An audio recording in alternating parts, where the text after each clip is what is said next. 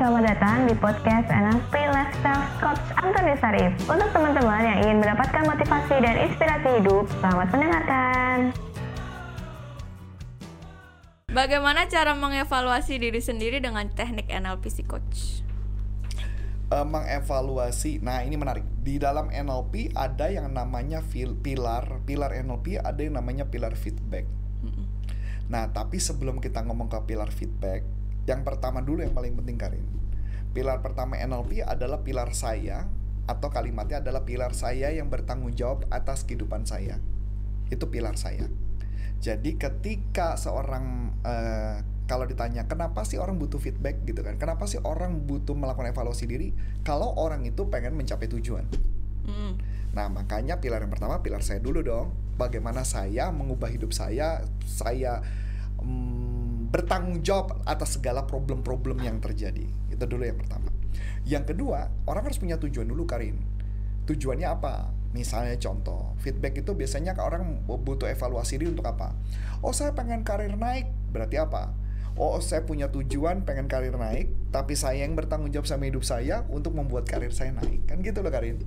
Nah, ketika saya sudah punya pilar tanggung jawab, eh sorry, pilar bertanggung jawab sama diri, kemudian saya punya pilar untuk melakukan eh, mempunyai tujuan, maka pilar berikutnya adalah berkaitan dengan fleksibel, Karin. Fleksibel. Maksudnya apa? Fleksibel itu artinya fleksibel itu ketika kita tidak mencapai tujuan, maka kita melakukan yang namanya minta feedback kepada orang lain. Mm. Nah, pertanyaannya, kalau mama kita pakai fleksibel, maka apa yang akan terjadi? Fleksibel itu artinya gini, Karin tahu nih, gue mau naik karir nih, tapi masalahnya eh, mentok nih, apa yang harus saya lakukan? Mm. Ya dong. Nah, itu makanya kenapa dia akan melakukan evaluasi. Kenapa yang naik orang lain? Itu yang makanya un- ada unsur melakukan evaluasi diri, melakukan perenungan. Cuma kadang-kadang perenungan kita suka saja perenungan itu ngaco. Yang alias berdasarkan oh mungkin ini, mungkin itu yang munculnya adalah negatif. Makanya di dalam NLP ada pilar lagi berikutnya adalah feedback. Berarti minta apa ya namanya? Minta Mas- masukan masukan, minta pendapat dari orang yang expert. Karena dengan feedback itu kita tahu nih kekurangan kita apa Karin. Nah kebanyakan orang tuh nggak tahu tuh kekurangannya apa. Gitu. Nah sekarang misalkan kita contoh. Bagaimana cara kita mengevaluasi diri? Yang paling standar banget yang bisa saya lakukan adalah coba kita buat yang namanya gini. Apa sih yang dalam kehidupan kita apa yang mau kita evaluasi? Biasanya kita pakai yang namanya wheel of life. Wheel of life atau roda kehidupan, nanti mudah-mudahan ada gambarnya di sini. Adalah bisa saja ada sisi apa? Ada sisi tentang personal, ada sisi tentang family, ada sisi tentang finance, ada sisi tentang spiritual, ada sisi tentang hobi dan sebagainya. Dari semua bagian tersebut, kita mulai melakukan evaluasi Karin. Cara evaluasinya gampang. Bagaimana caranya? Gini nih contoh deh Karin. Eh, misalkan saya ngomong tentang relationship deh. Mm. Ya Karin relationship ya dengan pasangan. Nah, kalau Karin memberi penilaian pada diri Karin dari 1 sampai 10. Nah, ini menarik nih. Udah ketawa-tawa aja dia. Karin menilai diri Karin di angka berapa? Mm. Enam. 6. Oke ya. Nah, pertanyaan saya yang berikutnya lagi. Jadi pertanyaannya itu berikutnya ya. Atau hal lain lagi saya ngomong. Misalkan contoh lagi. Misalkan berkaitan dengan spiritual. Berarti agama sama Tuhan dong. Ini makin lebih berat nih kayaknya mukanya ya. Kelihatannya ya. Dari 1 sampai 10 Karin memberi nilai angka berapa skornya? Lima. Waduh, itu kan mereka lebih turun lagi angkanya. Ntar lagi pertanyaan gue berikutnya jangan turun lagi. Nah, pertanyaannya. Coba definisikan arti 5. Setengah-setengah. Boleh dijelaskan? Masih suka itu. Kalau sholat pasti suka telat, kadang malah lupa gitu. Oke, pertanyaannya. Ya. Kalau Karin mau naik level, kan Mm. namanya naik level kan semua mau 10 ya Karin ya. Mm. Tapi pertanyaan kan 10 kejauhan ya Karin. Mm. Nah, kita naik ke level yang berikutnya dulu deh. Level berapa misalnya? 6 kah, 7 kah, 8 kah atau berapa? Tujuh. 7. Pertanyaan saya Karin. Level 7 itu yang ideal itu level 7 tuh kayak apa sebenarnya? Udah nggak ninggalin Eh, kewajiban. tolong ngomongnya lebih positif. Oh. Nah, itu kalimat negatif tuh ya. Jadi ngomongnya dengan kalimat positif. sudah melakukan Nah. sholat Nah itu sholat wajib lima. Heeh, lima Oke, berarti menjalankan sholat wajib lima waktu ya Mm-mm, per hari. mm-mm. Oke, itu tujuh. Tujuh Udah angka tujuh ya? Mm-mm. Oke, pertanyaan saya adalah ketika kita sudah menanyakan itu berarti pertanyaannya adalah apa yang menghambat Karin yang Hmm. membuat menjadi tujuh? Hmm. apa ya, kesadaran Kesadaran. Maksudnya? apa ya, niat kayak lupa eh bukan lupa juga kayak entar aja deh entar aja Ntar aja. dipepet-pepetin Dipepet-pepetin. Nah pertanyaannya, seandainya Karin tahu gimana caranya mencapai tujuh, berkaitan dengan dipepetin dan sebagainya, apa yang harus Karin lakukan supaya mencapai tujuh?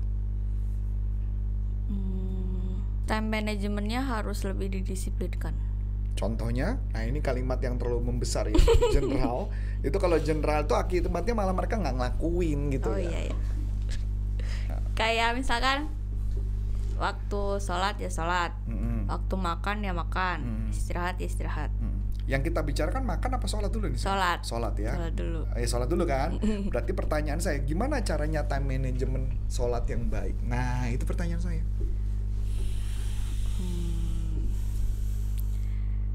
Mencapai tujuh ya, target Iya, kita tujuh. mencapai tujuh. Bangun nggak mepet sama siang Eh, nyatakan dengan kalimat positif. oh iya benar Nggak mepet itu negatif ya, mungkin kalau jadi pertanyaan. Jadi kalimat positifnya apa? Apa yang Karin mau? oke bangun jam 5 Oke, dan dilakukan rutin setiap hari oke, jika sudah jika sudah jam makan siang jam istirahat nih Hmm. berarti harus sholat dulu baru makan oke, good, bagus. jam 3 kalau sudah waktunya azan berarti harus sholat Pertanyaannya atau waktunya azan dari mana? udah udah dengar azan maksudnya Ah, udah perta- dengar azan Udah dengar azan. Heeh. Pertanyaan saya sederhana. Emang Karin dengar suara azan di jam 3 itu? dengar kadang ya? dengar Kadang. kadang Nah, ini pertanyaan Oh, iya. menarik ya. Makanya kenapa saya mau make oh sure berarti itu. harus harus benar-benar jelas gitu ya coach Iya, mesti jelas. Nah, jadi gambarannya daripada nanti Karin terpaksa habis ini, tapi maksudnya mau saya kasih gambaran adalah bagaimana cara kita mengevaluasi diri, bisa kita pilih dari kehidupan kita, kita pilih dari 1 sampai 10, kita di angka berapa kondisi itu. Mm-mm. Nah, setelah itu, itulah yang kita lakukan perubahan dalam hidup kita. itu efektifnya dilakukan evaluasi tuh eh, per bulan kah atau per tahun kah Bis- atau enggak, kalau per gimana tahun nih, coach? kelamaan. Tapi balik lagi ya, balik lagi nih Karin. Kalau memang orang tersebut sudah bertanggung jawab, kalau belum bertanggung jawab 100% nggak bisa.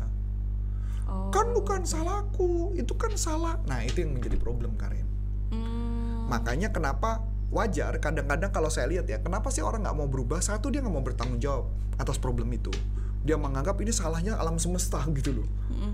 Yang kedua, dia nggak punya tujuan, mengalir aja hidupnya. Makanya ketika ada goyangan, ada goncangan, langsung rubuh. Jadi nggak nggak apa ya, nggak konsisten, nggak kuat gitu loh Karin. kalau dia nggak nunjuk salah nih coach misalkan ini tuh salah salah si A si B si C gitu tapi dia kayak nggak tahu itu nggak tahu salah siapa gitu ngaruh nggak sih coach Ngaruh. apakah Makanya kalimatnya maknanya sama atau enggak beda gitu beda. Jadi gini, intinya buat kita adalah berhenti. Gini maksud saya. Anda silakan kalian mau mengatakan ini salah A B C silakan. Itu nggak masalah. Itu nggak masalah. Yang jadi masalah adalah kalau mengharapkan evaluasi. oh berarti nggak bisa dievaluasi nggak bisa orang yang salahnya mereka kok ini salahnya Adi ya, terus gimana apa yang mau dievaluasi orang salahnya Adi kan bukan salahnya saya bukan saya yang bertanggung jawab bukan salah saya bertanggung jawab atas problem itu Mm-mm. yang jadi masalah adalah satu dia nggak bertanggung jawab 100% yang kedua nggak tahu tujuannya mau ngapain Mm. ya kalau Karin bilang tadi saya mau spiritual Tuhan tapi nggak tahu tujuannya apa ya buru-buru mau sholat gitu loh Karin Mm-mm. itu gambarannya Karin menarik ya Iya. Jadi kalau mama kayak gitu berarti apa? Fleksibel. Kalau Karin gagal nih cara itu, yang tadi bangun pagi jam 5 gagal, Karin ubah lagi pendekatannya supaya angkanya menjadi 7 caranya gimana? Itulah yang disebut evaluasi diri. Oke. Yang kalau misalkan sholat lima waktu itu kan ada lima lima step ya, coach. Hmm. Maksudnya eh, buat eh, biar tujuannya lima itu semua terlaksana. Nah, Hmm. misalkan yang problem tuh cuma satu doang nih, yang kita rubah satu aja atau eh kita apa ya? Paling banyak kalau menurut saya perubahan tuh paling banyak dua sih Karin. Kalau kelebihan kebanyakan malah biasanya nggak dilakukan sih. Hmm, oke. Kebanyakan orang tidak melakukan. Makanya kalau ditanya gitu ya. Kalau misalnya ini pertanyaan menarik Karin. Pak, gue udah fleksibel nih, tapi gue nggak tahu caranya. Mm, Memang gue udah mentok nggak tahu cara. Makanya minta feedback Oke. kepada orang yang pernah lebih melewati itu gitu loh maksudnya Karin. Hmm, Tapi kalau minta feedbacknya misalnya minta feedback sama saya, percuma. Orang saya nggak sholat, Iya benar. Masuk akal ya? Mm. Apalagi minta minta sama Adi, salah juga, jarang sholat. Jadi empat. Oke. Oh, iya. Oke dapat ya Karin Iya, ya? oke. Jadi maksudnya mengevaluasi diri caranya apa? Cari orang yang sudah pernah melewati itu dan berhasil dan apa yang mereka lakukan. Jadi belajar dengan orang yang tepat. Oke. Kalau belajar sama orang yang tepat ya salah, Iya, malah makin salah ya. malah Coach. makin salah. Oke sih coach sudah. Sip. Ah, menurut aku topik kali ini sudah cukup. Oke, so Bagaimana sih coach kalau mau belajar di nah coach Arif? kalau mau belajar dengan kami bisa masuk ke pelatihanmotivasi.id atau masuk ke NLP Leadership Indonesia untuk belajar NLP untuk membuat kehidupan menjadi lebih baik. So akhir kata saya Coach Antoni Sarf dan Saya Karin. mengucapkan terima kasih sukses buat dan sampai jumpa. Bye bye. Nah, untuk teman-teman yang sudah menerangkan, terima kasih ya dan nantikan podcast selanjutnya.